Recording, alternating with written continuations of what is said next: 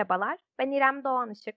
Bildiğiniz üzere birkaç gün önce 2020 yılının ilk 100 gününü tamamladık. Ama bu yıla öyle hızlı bir giriş yaptık ki sanki birkaç ay değil birkaç yıl geçti 2019'un ardından. Bu nedenle sık sık zaman algımızı yitirdiğimizi konuşuyoruz son günlerde. Ama aslında bu ilk 100 günde atlattığımız ve henüz atlatamadığımız badirelerin her birinin ayrı bir önemi ve geleceğe etkisi olduğunu düşünüyoruz. Bu nedenle biz de hem tarihe not düşebilmek hem de yitirdiğimiz zaman algımıza biraz olsun çeki düzen verebilmek için bu ilk 100 günde neler yaşadığımızı ele almaya ve hatırlamaya karar verdik.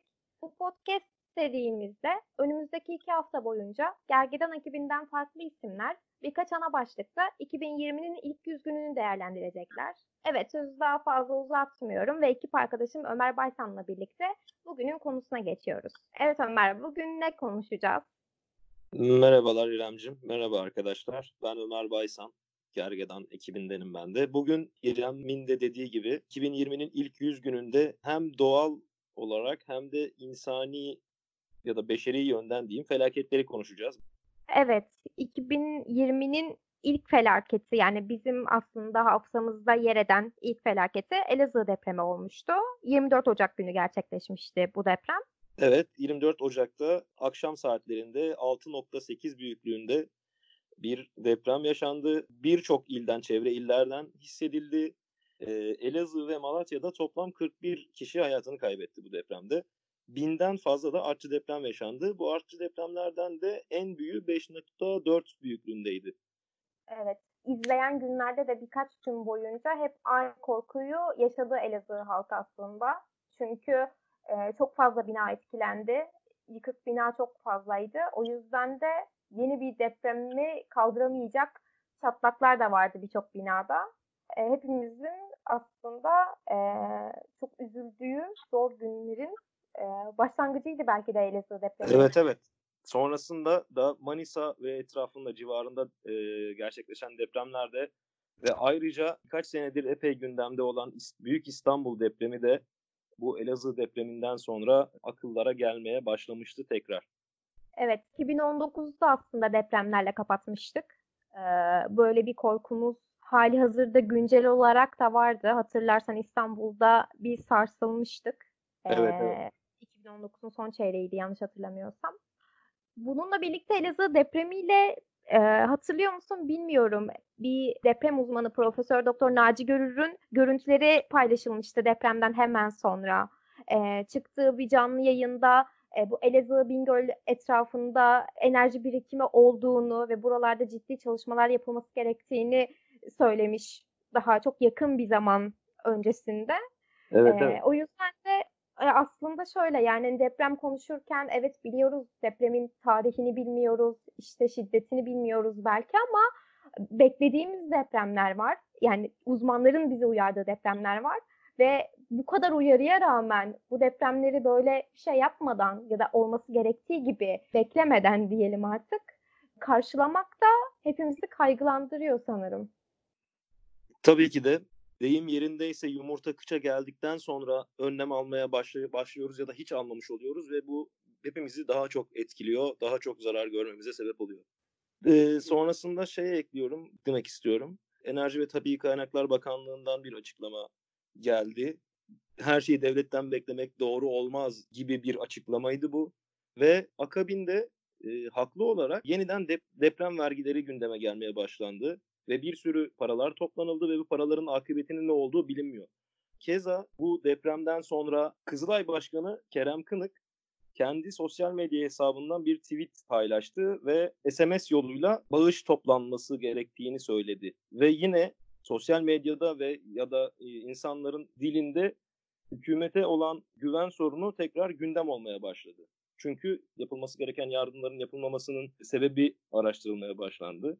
Sosyal medyada da çok konuşmuştuk aslında. Deprem vergileri nereye gitti, nereye gitti tekrar bir gündeme gelmişti. Bu aslında her depremle birlikte bizim gündemimize geliyor. Bu soruyu soruyoruz. Zaman zaman muhalefet partileri soruyor vesaire ama yetkili merciler harcanması gereken yere harcadık açıklamaları yapıyorlar evet. genelde. Bununla ilgili internette şöyle bir televizyon programında gerçekleşmişti ama ben internette denk geldim. Bir hoca diyor ki ya işte bu devlet topladığı vergileri konularına göre harcamıyor ki işte deprem deprem vergisi diye toplamıştır ama başka bir şeye harcamıştır. Yani bunda ne var? Bu çok normal diye yorumlamış. Açıkçası yani şeyi anlayabiliyorum. İşte ne bileyim deprem vergisi diye toplandı. Bu bunun ismi deprem vergisi ve yalnızca şu an buna kullanabiliriz diye bir olay yoktur muhtemelen evet hani ama nihayetinde o para deprem adına toplanmış ve o paranın da hani bugün olmasa da bu, bu süreç içinde deprem için harcanması gerekiyor. Yani o zaman Gayet bizden tabii. Ha, isim ismi olmayan bir vergi ödeyelim biz o zaman. Devlet kafasına göre o vergiyi bölüştürsün. Yani sonuçta nihayetinde biz ismine göre vergi veriyorsak devlet de ismine göre harcamaz bence. Bilmiyorum bana çok ilginç geldi. Evet evet haklısın. Bununla ilgili de son benim ilgimi çeken detay ve hatırladığım Hı hı, aslında hı hı. bunu korona günlerinde de görüyoruz. Özellikle Türkiye'deki büyükşehir belediyelerinin acil durumlarda böyle ani cevap verilmesi gereken şeylerde inisiyatif alıp bu cevabı verdiklerini görüyoruz bir son birkaç aydır. Sanki bu e, Elazığ depreminde de böyle olmuştu. Bu İstanbul, Ankara, İzmir, Adana gibi büyük şehir belediyeleri depremin hemen ardından e, yardımlar göndermişlerdi, ekipler göndermişlerdi. E, bu da aslında böyle merkezi hükümetin işte her şey devletten beklenmesin dediği günlerde işte bağış kampanyaları düzenlensin diye konuşulan zamanlarda belediyelerin yerel yönetimlerin inisiyatif alması da çok ilginç geliyor bana. Yani Türkiye'nin yönetim düzlemi ve e, yönetici insan ilişkisi sanki biraz değişti. Evet burada dengesi biraz şaşıyor bu iş gibi geliyor bana. Yani bir yanda evet bu Haluk Levent'ten her şeyin beklenmesi var. Böyle yeni idolümüz. Biraz sanki bu şeyi de yani gerçekten çok takdire şayan bir şey yaptıkları bütün ekip olarak. Ama bir yandan da sonuçta nihayetinde devlet mekanizması var bunları yapmak için. O nedenle de hani burayı da atlamamak gerekiyor. Evet evet haklısın. Hemen akabinde 4-5 Şubat'ta yani iki hafta sonra neredeyse bir çığ felaketi yaşadık Van'da ve arka arkaya iki çığ meydana geldi iki günde. İlk çığda 5 kişi hayatını kaybetti. İkinci gün bölgeye gönderilen arama kurtarma ekiplerinden 36 kişi daha hayatını kaybetti. İkinci çığ kurtarma ekiplerinin üzerine düştü. Toplamda da 75 kişi e, yaralandı. Bölge bölgeye UMKE ve AFAD'dan toplamda 350 kişi göreve gönderildi. Ayrıca Ankara'dan da bir jandarma arama kurtarma ekibi ve 10 kişilik bir AFAD ekibi yine askeri uçakla e, yardım için bölgeye gönderildi diye not almışım ben. Hatta şeyi de hatırlıyorum. İçişleri Bakanı Süleyman Soylu da bölgeyi izlemek için felaket sonrasında e, incelemeye gitmişti diye hatırlıyorum. Bunun aslında hani belki çığ zaten Van civarında çok sık meydana gelen bir şey belki ama hani en acısı işin ikinci çığda yani oraya giden kurtarma ekibinin üzerine düşmesiyle birlikte can kaybının çok daha fazla e, meydana gelmesi e, gerçekten Evet. yani bu tarz durumlarda da yani yine işte şimdi biz aslında bu doğal felaketlerden konuşuyoruz ilk partta ama doğal felaketlerin insan eliyle aslında felakete, daha büyük felaketlere belki e, dönüşmesini konuşuyoruz bir yandan da. Haklısın. Tamam, o zaman üçüncü felakete geçiyoruz. geçelim. O da yine aynı günlerde hatta ikinci çığın yaşandığı günün akşamında İzmir'den İstanbul'a gelen bir Pegasus hava yollarına ait uçak inişi sırasında pistten çıktı. Uçak kırıldı ve 3 kişi yaşamını yitirdi, 180 kişi de yaralandı. Burada bir sürü suçlu ya da sorumlu aranıyor. Öncelikle Sabiha Gökçe'nin bu kadar yoğun uçuşa ev sahipliği yapabilecek bir piste sahip olmaması büyük bir sorun. Aynı zamanda adı geçen havayolu şirketi karlarını düşünerek ve rötarları da engellemek adına maliyetleri düşürmek için pisti pas geçmemelerini istiyor diye bir söylem de var pilotlar için. Ayrıca yine Ulaştırma Bakanı'nın e, yaptığı bir açıklama var. Sabiha Gökçen'de bir pistimiz var ve çok yorgun diyor. Bu çok yorgun tartışmasından sonra birçok soru soruldu Ulaştırma Bakanı'na. Cahit Turhan'a. İşte ikinci pistin inşaatına 2010'da başlandı. 2012'de bitmesi bekleniyordu ama hala inşaatı devam ediyor. Ee, niye bitmedi? Ve e, ayrıca İstanbul Havalimanı'nın yapılmasından sonra oranın hava trafiğini etkilememek için rüzgar ters olsa da inişlerin deniz tarafından yapıldığı söyleniyor. Basın toplantısında bakana yöneltilen bu sorulara bir cevap alınamadı. E, ayrıca pilot da taksirle ölüme ve yaralanmaya neden olma suçlamasıyla tutuklandığı diyebiliyorum. Evet. Yardımcı pilot hakkında da bir e, suç duyurusunda bulunuldu galiba ama ondan da tam emin değiliz. E, bilmiyoruz akıbeti. Yani aslında hani bu anlattığımız ilk partta doğal felaketlerden konuşurken bunların çok üst üste geldiğini de varsayarsak yani göz önünde bulundurursak aslında çünkü 24 Ocak Elazığ e, depremi, e, 4-5 Şubat'ta Çığ ve hemen ardından Sabiha Gökçen'deki uçak kazası ve tabii bunların her birinin görüntüleri de bizim önümüze düştü. Başta yıkık binalar, enkaz altında kalan insanlar, sonrasında çığın altında kalan insanlar, sonrasında senin anlattığın gibi e, uçak düştü, uçakta yangın çıktı, ikiye bölündü. Yani böyle gerçekten biz nasıl bir e, döneme geldik? Sürekli ekranlarımızda bu tarz e, felaket görüntülerini görmek bizi bayağı yıpratmıştı o Evet evet sürekli e, sürekli e, haberlerde kırmızı bant üzerinde son dakika haberleriyle e, o iki hafta içerisinde uyarılıyorduk. Evet evet son başlığımız galiba. Zaten aylardır devam eden yine bu süreçte de hala devam etmekte olan Avustralya yangınlarına geliyoruz İremciğim. Evet geçtiğimiz yaz dünyanın en sıcak yazı oldu. Böyle e, ben bununla ilgili bir çalışma yapmıştım yazın. Sıcaklık rekorları her ay tekrar kırıldı. Her gün tekrar kırıldı. Yani dünyanın en sıcak günü Haziran'daydı, Temmuz oldu, Ağustos oldu. Sürekli olarak dünyanın kendi rekorlarına kırışına e, şahit olduk biz geçen yaz. Ve tabii bu sıcaklık ortalaması, iklim değişikliği vesaire bunların evet, da nedeniyle e, Avustralya'da Eylül ayında e, çok ciddi yangınlar çıkmaya başladı ve aylarca da söndürülemedi biliyorsun. E, evet, biraz evet.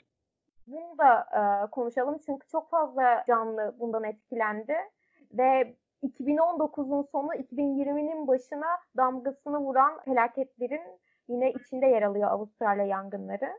Evet evet. Diğer haber kaynaklarından e, öğrendiğim kadarıyla 11 milyon hektardan fazla alan kül oldu. Birçok insan öldü. Ayrıca benim bildiğim 2000'den fazla evde e, yaşanılmaz hale geldi. Evet. Ayrıca evet. dediğin gibi birçok canlı e, zarar gördü. Avustralya Doğal Hayatı Koruma Vakfı'nın açıklamasına göre e, 1 milyar 1,25 milyar hayvan telef oldu. Evet. Burada oradan gelen görüntüler de çok korkunçtu. Ben onu da hatırlıyorum. Yani aslında şu an konuştuğumuz her şeyin böyle e, fotoğraf fotoğraf gözünde canlanıyor olması e, çok çok korkunç görüntüler gördük. Evet biraz bu. ürkütücü. 13-4 ay içinde o kanguruları vesaire yanmış hayvanları, kilo olmuş hayvanları senin Evet kaçamayan gibi. koalalar. Evet. Çok kötü görüntüler. Sanırım 12 Şubat günü artık kontrole alınmıştı tüm yangınlar. Şimdi o zaman bizim beşeri olarak simlendirdiğimiz felaketlere geçelim. Şöyle kategorilendirmiştik Ömer'le.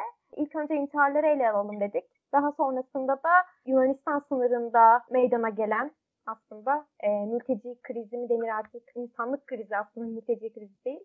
E, onu konuşacağız. İntiharlar aslında 2020'nin gündemi değildi. Yani 2020 ile başlayan bir gündem değildi. 2019'da da bizi çok sarstı bir yandan da. Özellikle siyanürle intihar haberleri oldukça gündemimizdeydi yılın sonlarına doğru geçtiğimiz yılın. Ee, bununla ilgili de aslında yani intiharlar çok ciddi bir konu. Bir yandan ölümden bahsediyoruz ama bir yandan da önlenebilir ölümlerden bahsediyoruz aslında. Bu yüzden de konuşulması gereken bir şeyler yapılması gereken bir konu. Evet evet 2017'de e, intiharların %11'i geçim sıkıntısı nedeniyle yaşanırken 2019'da da bu oran %13.8'e yükseldi diye bir veri var elimde. Evet intihar dediğin gibi yani her ne kadar ölüm kötü bir şey olsa da bunun önlenebilir önlenebilir bir ölüm olması birilerinin sorumluluğunda. Evet, evet. Ya şimdi bunu aslında intiharları e, son zamanlarda biz hep geçim sıkıntısı, ekonomik kaygılar, sıkıntılarla ele alıyoruz ama e, yani intiharın çok farklı boyutları var, çok farklı nedenleri de var. Bu yalnızca ekonomik nedenlerle açıklanabilecek bir şey değil. Bu da çok sık konuşuluyor. E, hatta e, ben de burada şeyi hatırlıyorum. Ocak ayı başında İstanbul Üniversitesi'nde yemekhane eylemleri vardı hatırlarsın. Evet, evet. E, bu eylemler sırasında bir İstanbul Üniversitesi öğrencisi Sibel Ünlü intihar etmişti. Bundan hemen sonra Gergedan için ben İstanbul Üniversitesi öğrencisi Mert Batur'la bir röportaj yapmıştım. Ve Mert bana o röportajda bunu söylemişti. Yani evet Belin intiharı mutlaka ekonomik nedenlere de dayanıyor ama bundan ibaret değil ve bizim bunu da görmemiz lazım demişti. Hatta çok güzel bir cümle kurmuştu. Şu an onu okuyacağım. İntihar meselesinde evet ekonomik sebepler çok temelde ama bunun üzerine kendi hayatını devam ettirme motivasyonu sağlayacak değerler üretememek, daha doğrusu sistemin ürettirmemesi de var demişti. Aslında bugün bizim birçok konuda hissettiğimiz değersizlik tam da buradan kaynaklanıyor. Yani sistemin bu değer mekanizmasına zarar vermesi, bizim kendimizi her anlamda değersiz hissetmemiz ve bunun da e, en ileri boyutta aslında intiharlara neden olabilmesi. Bunun bir dinamiği ekonomide, bir dinamiği toplumsal ilişkiler bütünü de aslında. Çok haklı. O yüzden Mert'in o sözünü böyle ya bir yere koydum. Gerçekten unutmayacağım sözlerden biriydi. Bu intihar konusunda tartışılan şeylerden biri de aslında özellikle bu siyanür intiharlarıyla birlikte yine gündemimize girdiği için medya acaba intiharlara özendiriyor mu ya da medyanın bu intiharlara etkisi nedir diye de tartışmaya başladık. Çünkü intiharların haberleri yapılmaya başladıktan sonra benzer intiharlar da evet, e, meydana benzer gelmeye intiharlarla başladı. karşılaştık. Evet. Evet yani siyanür mesela sonrasında hatta yasaklandı siyanürün satışı vesaire. Ee, bu arada 2019 yılında da siyanürle canına kıyan e, insan sayısı 20'ymiş Türkiye'de. Bununla ilgili mesela internette şeye denk geldim. Bu Teyit'in bir derlemesinden. Hı hı. Ee, şey söylüyor yani intihar yöntemlerinde yığılmalar olduğunu söylüyor belli dönemlerde. Bu da aslında işte intihar yöntemi medyada yer aldığı zaman insanların intihar yöntemini etkileyebileceği belki hani direkt medyada görmek evet belki bir insanı intihara doğrudan sürüklemez ama nihayetinde e, yöntemsel olarak etkilendiğini söylüyordu. Bana ilgi çekici geldi. Ee, Evet evet çok enteresanmış. Ee, yani yöntemi öğrenme şeyi oluyor e, biraz sanırım medyanın bu haberleri yansıtıyor olması. Evet. Bununla birlikte bu konuda bir şey daha var. Bu da doğruluk payının. Onlar da e, intiharlara acaba duygular bulaşıcı mıdır değil midir yönünden bakmışlar ve orada da şöyle ilginç bir şey var. Werther örneği geçiyor. Bu Genç Werther'in Acıları romanı yayınlandıktan sonra genç erkekler arasında intiharlar artmaya başlamış. Ve bu nedenle de roman yasaklanmış mesela. Aa, Yani evet evet o, o dönem için. Burada da aslında birazcık gerçekten medyanın doğru dili kullanmasının ne kadar önemli olduğu, intiharların kahramanlaştırılmamasının, olumlanmamasının ne kadar hayati olduğunu aslında hatırlıyoruz tekrar. evet Ee, evet.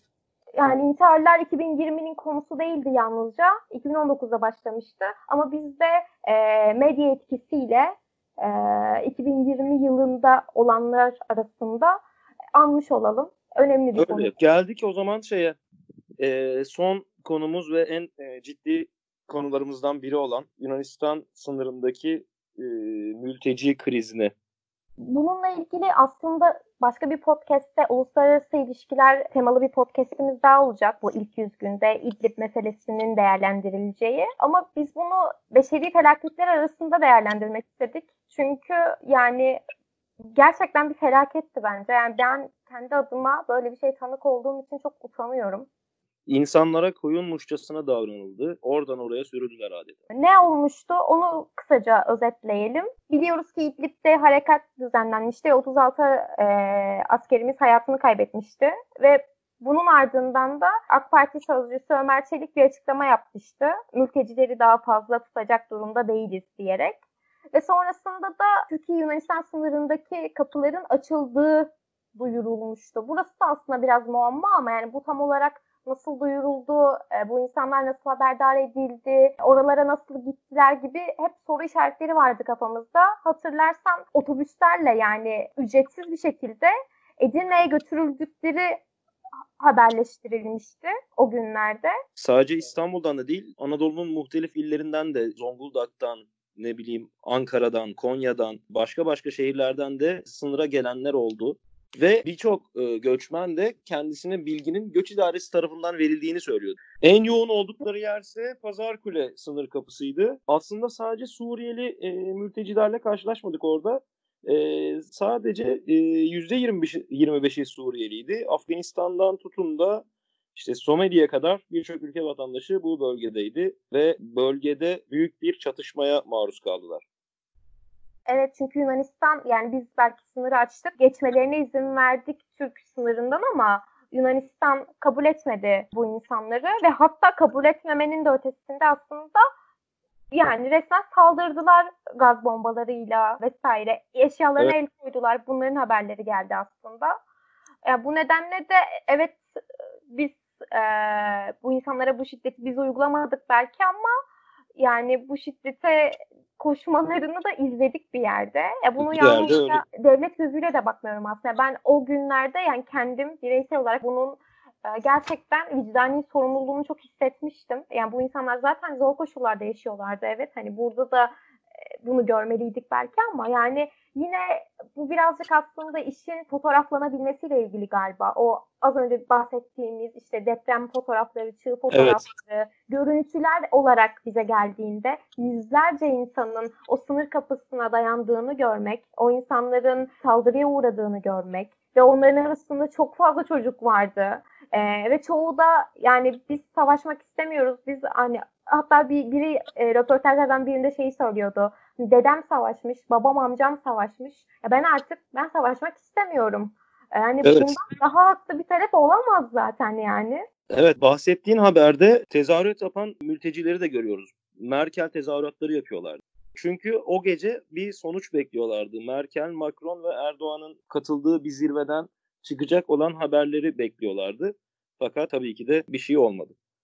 Evet. Sonrasında da yine 7 Mart'ta BBC'nin yaptığı bir haberde Yunanistan Başbakanı'nın açıklamaları vardı. Evet, evet doğru. Orada da yanlış hatırlamıyorsam şey vardı çünkü. Bu insanların e, Yunanistan sınırları içinde yakalandıklarında maskeli kişiler tarafından ve plakasız araçlarla polis karakoluna götürülmesi görüntülenmişti. Ee, şey e, evet o da var e, içerikte. Ayrıca Türkiye'nin göçmen anlaşmasını öldürdüğüne yönelik açıklamalarda bulundu. E, ve sonrasında da e, bizimkilere bir cevap hakkı doğmuştu. Fakat bizimkilerin sanki çok verebilecek bir cevabı yoktu gibi. Öyle bir şey ki Ömer yani ben e, siyaset bilimi mezunuyum ve bu bölümü okuduğumdan beri yani okurken de bunu çok fazla hissetmiştim. Yani ne öğrendiysem ya e, nasıl uygulanmadığını ya da nasıl uygulamadan kalktığını gördüm bu süreçte. E, gerçekten evet. her şeyin yani bu sadece şey anlamında söylemiyorum, siyaseten söylemiyorum bunu. E, mesela bu mülteci krizinde de aynı şey oldu. Anlaşmaları biliyorum. Daha önce bunun dersini aldım vesaire. Ve bu anlaşmaların nasıl bir anda bir gecede uygulamadan kalktığına tanık oldum. Bir de bu konuda en mühim olan şey bu yaşadığımız salgında bu insanlar ne bir yere gidebildiler ne geri gelebildiler. Yaklaşık 20 gün boyunca orada mahsur kaldılar ve sürekli karşıya geçmeyi denediler. Çünkü geriye gelmek de istemiyorlardı.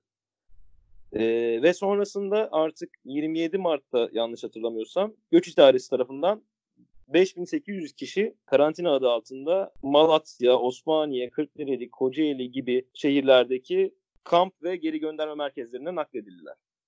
Evet ya burada aslında ya ilginç bir şekilde şimdi bizim aslında gündemimiz Mart başından beri özellikle Türkiye'de e, korona olduğu için korona ile birlikte bu insanları biz unuttuk. Yani daha evet, evet. bir gündemimizden çıktı. Ara ara şey soruları geliyor herkesin aklına ya bu arada da sınırda ne olmuştu? Yani acaba o insanlar hala orada mı değil mi diye. Ama oradan e, açıkçası çok da iyi bilgi akışı da alamadık bence. En azından televizyonlardan yani ana akım medyadan böyle bir şey görmedik. Akım medyada hiçbir şey göremedik. Çünkü 11 Mart'a kadar olan süreçte sınırdaki insanlarla ilgili haberler alabildik. 11 Mart'ta Dünya Sağlık Örgütü artık pandemiyi e, açıkladıktan sonra bizim algı eksenimiz tamamen başka tarafa kaymıştı. Çünkü evet. artık biz kendi canımızın derdine düşmüştük ve o insanları unuttuk. Evet. Ve o yani... insanlar da işte Mart sonuna kadar neredeyse o bölgede çocuklu insanlar, küçük bebekler, yaşlılar, hamileler, dayak yemiş insanlar, yaralanmış insanlar o bölgede aç bir ilaç bir de koronayla mücadele etmeye çalıştılar. Evet. Yani o yüzden bu da aslında yani yine alternatif medyada aslında bu haberlere ulaşabildik. Çok şükür. iyi ki onlar evet. var. Ama yine de yani çok ilginç bir şekilde aslında bu örnek bence 2020 yılını nasıl yaşadığımızı çok iyi özetliyor. Yani çok büyük bir krizdi. Çok dehşet görüntülerdi. Herkes için bence yalnızca o insanlar için değil bizler için de korkunç günlerdi. Yani buna tanık olmak da bence vicdanen o kadar kolay bir şey değil. Ve bunun böyle bir iki gün içinde bir anda gündemden çıkabilmiş olması, korona ile birlikte dediğim gibi pandemi ilanı ile birlikte bir de hemen ardından Türkiye'de de ilk vaka görüldü zaten. 11 Mart'ta duyurulmuştu o da. Bununla birlikte bütün gündemden çıkabilmesi ne kadar hızlı yaşadığımızı 2020'nin ilk döneminde bunu gösteriyor bize. O yüzden de yani bu bu konular yani bu hızlı gündem geçtiğinde daha çok konuşulacak gibi duruyor. Bu e, 2020'nin ilk 100 günü en başta da dediğin gibi birkaç yılı kapsayacak e, derecede dolu bir 100 gün oldu. Evet, öyle gerçekten. Evet, son en son şunu eklemek istiyorum İremcim.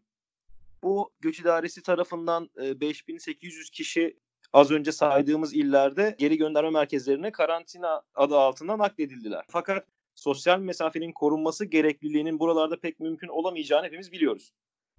Ve Evet. yine biz bu insanları sanırım ölümden ölüme ittik. Yokluktan yokluğa ittik. Evet. Bununla ilgili aslında hem Birleşmiş Milletler'in hem Birleşmiş Milletler'e bağlı Dünya Sağlık Örgütü'nün de çağrıları, açıklamaları var. Bu yalnızca Türkiye'ye değil tabii ki. Ee, ama en çok risk altında bulunan gruplar arasında mülteciler de gösteriliyor. Ve dediğim gibi yani bilmiyorum biraz bana e, hepimiz bir insanlık suçuna ortakmışız gibi geliyor bugünlerde. Gayet öyle. Ben de aynı şekilde düşünüyorum. Ee, fazlasıyla canımızı sıktık galiba. Evet, e, önümüzdeki günlerde de canımızı sıkmaya devam edeceğiz e, Gergedan ekibi olarak ama e, hatırlamak gerektiğini düşünüyoruz. Bugünlerde yaşadıklarımız öyle çok da normal şeyler değil. Aslında hep normal şeyler yaşamıyorduk zaten ama çok üst üste geldi galiba. O yüzden unutmamamız gerekiyor. Bu nedenle de önümüzdeki günlerde de farklı başlıklarda yine Gergedan'dan arkadaşlarımız farklı isimlerde olacak. İlk 100 günde neler olduğunu değerlendirecekler. Çok teşekkür ederiz dinlediğiniz için. Dinlediğiniz için çok teşekkürler. Görüşmek üzere. Kendinize iyi bakın. İyi akşamlar. İyi sabahlar. Bizi ne zaman dinlerseniz. Ah felaket felaket